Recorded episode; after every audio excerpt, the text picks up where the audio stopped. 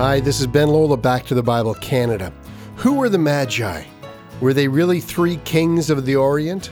Well, on today's program, Dr. Neufeld continues this series, Why Christmas, as we explore more about the people who were at the scene of Jesus' birth.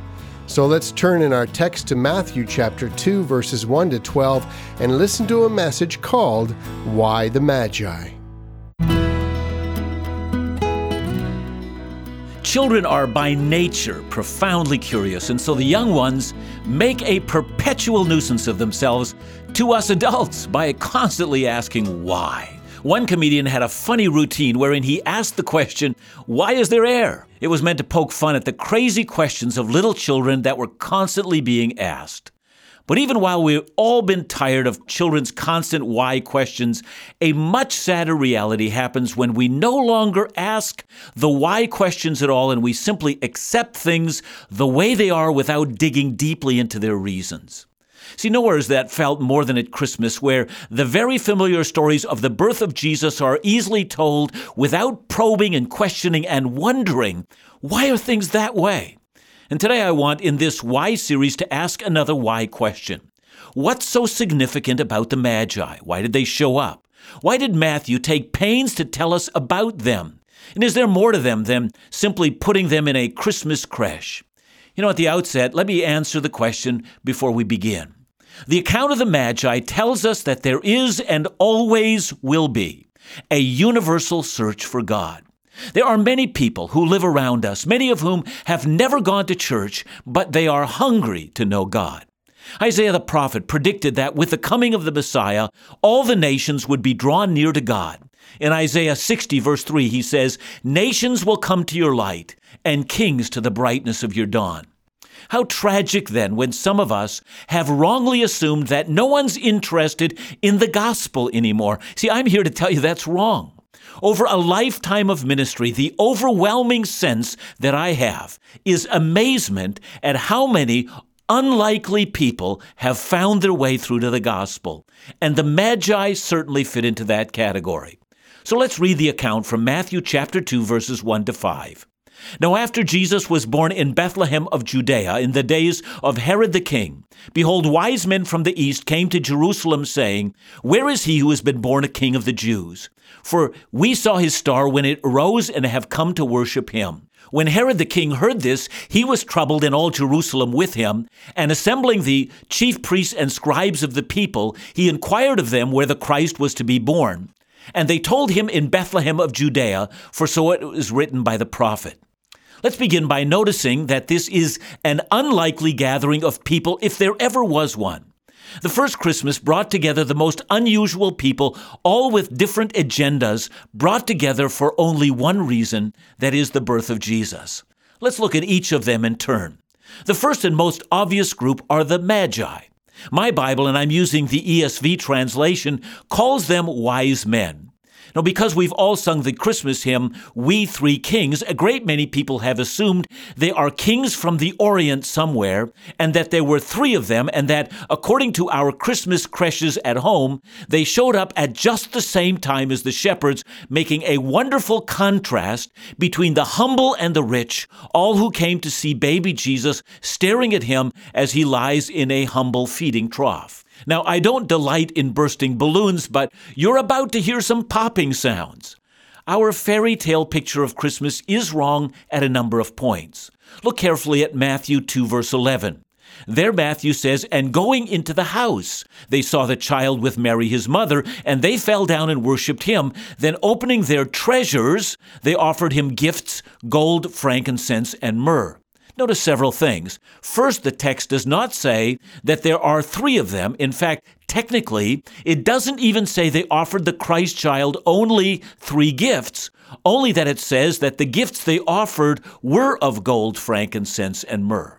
Secondly, did you notice where they meet? Matthew tells us that they went into the house not into a barn or a cave. And it would seem that time had passed between the meeting with the shepherds and however much time that was. Clearly, Mary and Joseph have moved from a barn or a cave where the, the shepherds met with them to a house.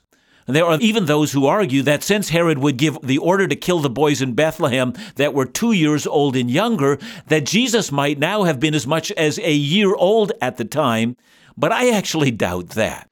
And, and the final balloon to burst is this whatever these men were, they were most certainly not kings. In fact, Matthew never calls them kings. He, he simply calls this group of people magoi or magi.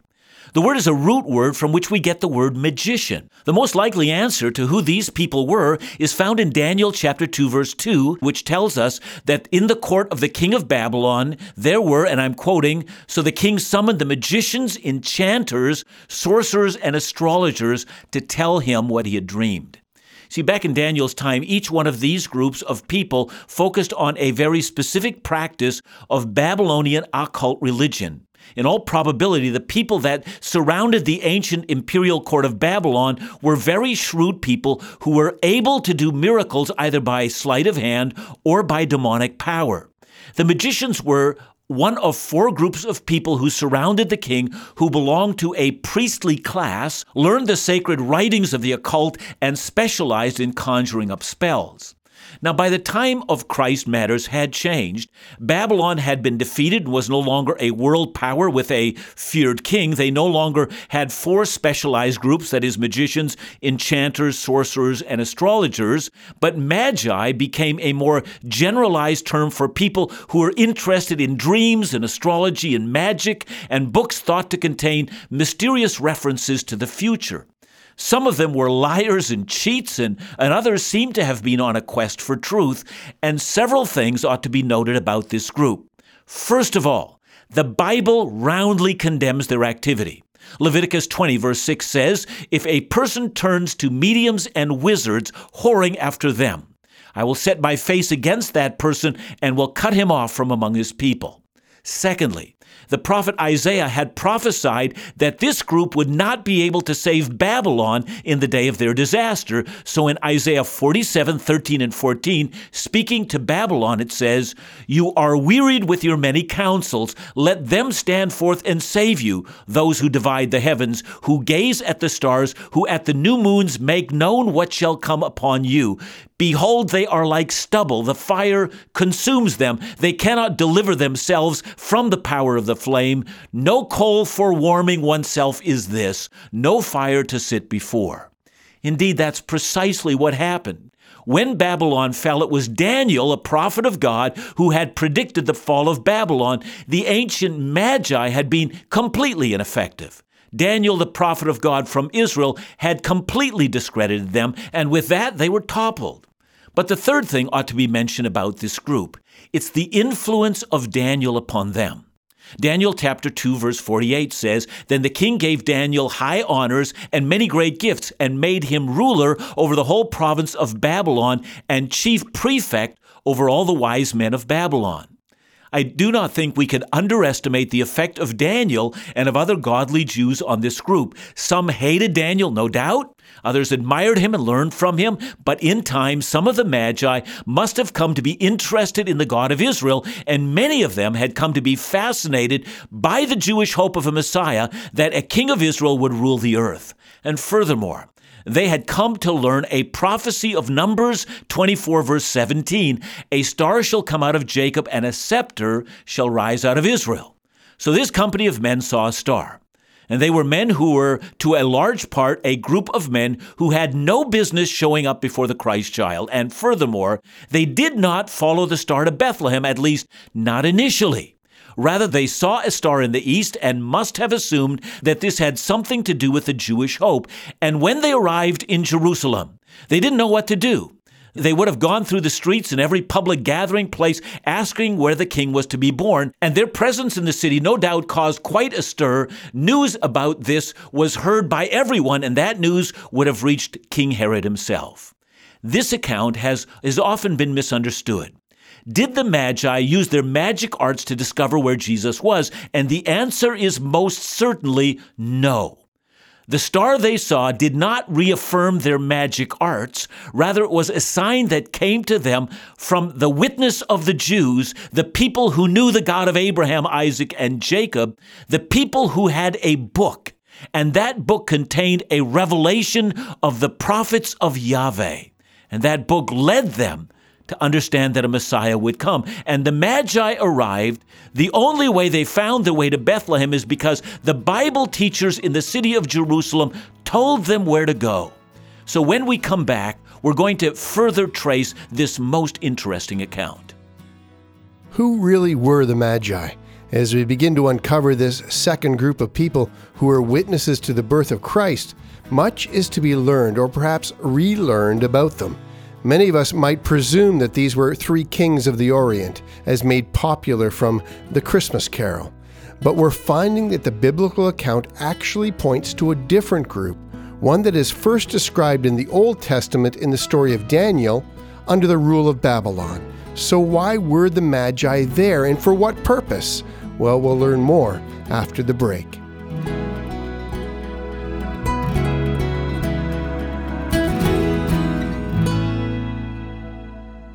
Thanks for listening today. You know, through this series, we've been trying to get back to rediscovering several important facts about Christmas. These facts, like where Jesus was born, who was there first to see him, and so on, are ones we as adults can take for granted. Why Christmas is a great way to see what happened through the lens of a deeper, childlike curiosity. Well, this month you can order a copy of the series on CD just call us at 1 800 663 2425 or visit backtothebible.ca. Now let's go back to the Bible with Dr. John Neufeld.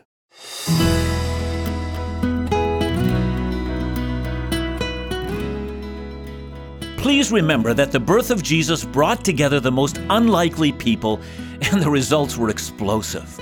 There are what I am assuming to be a large group of magi from the region of Babylon making inquiries in Jerusalem. These men are convinced that a great king of the Jews has been born. They have heard from faithful Jews about a Messiah, and they have arrived to worship. And by the way, to the answer of why magi, we must conclude that it's still what Jesus does today. He draws people not from neat and clean and upright backgrounds. He drew tax collectors and, and prostitutes and, and Roman soldiers and a Syrian Phoenician woman and people known for gluttony and excess and people of shady backgrounds all the time. You know, for those of you who only want the best of people in your churches, uh, the story of Jesus must be frustrating. Because Jesus brings together rogues and sinners, and of that group, some find their way to his salvation. Now, the second player in this unlikely saga is King Herod. Historians call him Herod the Great. Herod had been appointed as king over Israel in about 40 BC by the Roman Senate. He, he was not a Jew. In fact, he was an Idumean, a descendant of the Edomites or a descendant of Esau. Because he was not a Jew, the Jews never accepted him, despite the fact that he had done major work on their temple. Now, Herod was an exceptionally brilliant leader, but also an extremely cruel man. He was willing to do whatever it took to hold on to power. And in order to get the Jews to accept him, he, he took a Jewish wife, but, but he then had her murdered when he no longer needed her. He also murdered his two sons from this Jewish wife after they complained about the death of their mother. And he also regularly removed high priests, contrary to Jewish law. And whenever a high priest did something that upset him, he simply deposed him and put someone else in his place. He had one of the Jewish high priests murdered when he suspected that he was stirring up the Jews against him. See, it is told that when Herod lay on his deathbed, perhaps a year after the incident with the Magi, that it occurred to him that the Jews would be celebrating his death. So he and his men gathered together the leading Jews from the city of Jericho and confined them to guard. The minute he breathed his last, his men slaughtered all the men of Jericho so that the Jews would mourn and not celebrate when he died. So in Herod is a brilliant leader and builder whose buildings are still seen in Israel today, but he's also a brutal butcher who would kill anyone who challenged his power. Do you think he would notice when the Magi showed up? Well, you bet he would. Now, the third group of people at the meeting mentioned in verse 4 were the chief priests and the teachers of the law. There was only one chief priest, so technically, it seems wrong to speak of chief priests. But one retained the title even after one had finished one's office, or in this case, Herod had deposed them. So all past chief priests would have been there that day. The chief priests were always members of the Sadducees. The teachers of the law, on the other hand, were Pharisees. Now, these two groups had deep theological disagreements. Indeed, they hardly tolerated each other. I don't doubt that Herod had both groups there to keep each side from tricking him. Herod would have known if he had both groups there, they wouldn't gang up against him, but he could get the truth of where the king would be born and how badly he wanted to know the truth. You know, what an amazing meeting must have happened that day in Jerusalem. There were the Magi who were condemned by the law of God for their occultic connections. Herod, the mass murdering king appointed by Rome. The Sadducees, who tried to appease Rome and were generally fairly wealthy. And the Pharisees, who were waiting for the Messiah to overthrow the whole lot of these people who were gathered in that room. You know, that first Christmas really did bring together the most unusual people, all with very different agendas surrounding the birth of Jesus. And that brings us back to the question of why the Magi. God could have so overseen that any other number of people or any other unlikely people group could have shown up. Why this band of people with their root system in occultic religions that are roundly condemned in the Bible? You know, on our recent tour to the Holy Land, we had opportunity to visit the ruins of the ancient city of, of Caesarea Philippi. Now, that city has ancient roots that, that seem related to Baal worship. But at the time of Jesus, it had become a center for the worship of the Greek god Pan, depicted as a half goat and half man deity who plays the flute. Now, the myths surrounding Pan include highly sexualized, very pornographic accounts. But Caesarea Philippi also contained a number of other sites for the worship of pagan deities. It was a Roman occult city located in Israel. And these pagan temples in Caesarea Philippi were built up the side of a mountain, temples built upon a rock. There was a cave nearby that was often referred to by the Jews as the gates of hell. And according to Matthew 16, verse 13, Jesus came to the district of Caesarea Philippi and there asked his disciples a question Who do people say the Son of Man is? He had taken them on a three day walk from the Sea of Galilee just to ask that question. And he took them to a city that exemplified all that was satanic in this world. And of course, the real question was who they thought he was. And Peter replies, You're the Christ, the Son of the living God. And Jesus responds by telling him that flesh and blood did not reveal that to him, but rather his Father who was in heaven. And then with that revelation comes a startling statement standing within the vicinity of the place where pagan temples were built upon a rock and where a cave referred to as the gate of hell stood, Jesus said, And I tell you that you are Peter, and upon this rock I will build my church, and the gates of hell shall not prevail against it. You know, it's quite possible that Jesus meant that he would build his church on top of the pagan monuments of the world and utterly overthrow them, and the gates of hell would be defeated in his wake. Indeed, the temple of Pan now lies in ruins, but the church of Jesus continues to grow and become a sacred temple of the Lord, even in pagan places. And that brings me back to this amazing story of the Magi. You know, the wonder of Christmas is that it draws the most unlikely of people. Herod rejected the king entirely and would have killed him if he could have. The theologians who knew that the prophecy of Micah indicated that the Messiah would come from Bethlehem didn't even bother to journey the 10 kilometers over there, but seemed to have had no more interest than the happy thought that the pagan magi were going away. And it's at this point in the account that something altogether miraculous happens. Up until now, the Magi have seen an unusual star and have journeyed to Jerusalem in order to find answers. But now, according to Matthew 2, verse 9, the star that they had seen when it arose went before them until it came to rest over the place where the child was in some fashion, and Matthew never quite tells us how. You know, was there a miraculous shaft of light from the star that guided them, or was it in some other fashion? I mean, we don't know, but we do know that at this point, God Himself miraculously undertakes bringing these men to the place where the young Jesus was. And then, as if the miracles up to that point were but a small thing, comes the greatest one of all. I can only imagine the scene as they knock on the door and try to explain to an astonished Mary and Joseph exactly why they're there. And when they are invited into the house, they see the child, and, and according to verse 11, they simply fall down. I'm assuming they lie prostrate on the floor and worship the child. See, the Magi represent for me the surprising results of the gospel. The most unlikely of people, taken from every nation, tribe, and language, people burdened by the kind of sins that we would think makes them unacceptable for the king, are to our astonishment and surprise found in a position of worship, prostrating themselves in reverence before this one. So, why Magi?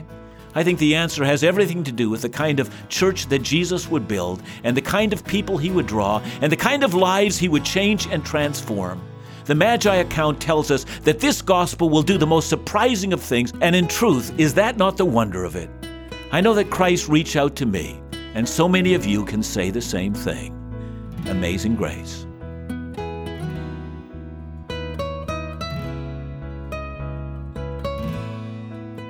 A real encounter with the living God, even the baby Jesus, changes everything. I think this is one major element we can take away from this story of the Magi and their journey to see the King, the Christ. After this study, we come to appreciate the unlikelihood of this group of people coming to and then worshiping Jesus. Were they not part of a spiritual movement that the Bible specifically condemns? Yet God amazingly brought them to see the baby. He led them to follow the star that would guide them to Bethlehem. And in a sense, he is leading people from all walks of life and from all religions to discover who Jesus is. Isn't that part of the miracle of Christ coming to the earth? I hope that this study today has given you a new depth of wonder regarding the appearance of the Magi in the Christmas story. Don't miss our teaching tomorrow as Dr. Neufeld addresses the question of why Jesus was born in a manger. Back to the Bible Canada, leading you forward in your walk with Jesus every day.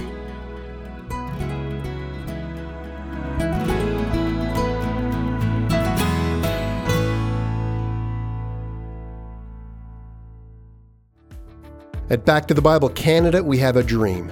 A dream that one day spiritual revival will once more sweep across our nation through the power of God's Word and the good news of the gospel. That's what we strive for as we teach and proclaim what the Bible says every day through radio, online, print, and much more. But why? Dr. Neufeld has stated the Bible tells the story of the one true God who determined to declare his glory in creating, redeeming, and glorifying a chosen people through his Son, Jesus Christ. A profound truth indeed. It is one story that we must continue to tell because it is the greatest story of all.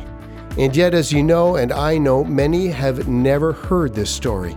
Millions of Canadians grow up in this day and age with no understanding of the one true God and his desire to grant them new life through his Son. So that's why we do what we do as a ministry, leading people closer in their walk with Jesus every day and enabling others to hear the truth for the very first time. Today, you can help us carry on this great task as we seek to meet our year end goal and propel us into another fruitful year of ministry in 2016. Today, we're working to raise $390,000 by December 31st, and we're praying that our listeners and supporters will help us make this happen. Together, we can do this, so you make a financial commitment today. A gift of any amount will go so far. To give online, please visit backtothebible.ca or call us even right now at 1 800 663 2425. That's 1 800 663 2425.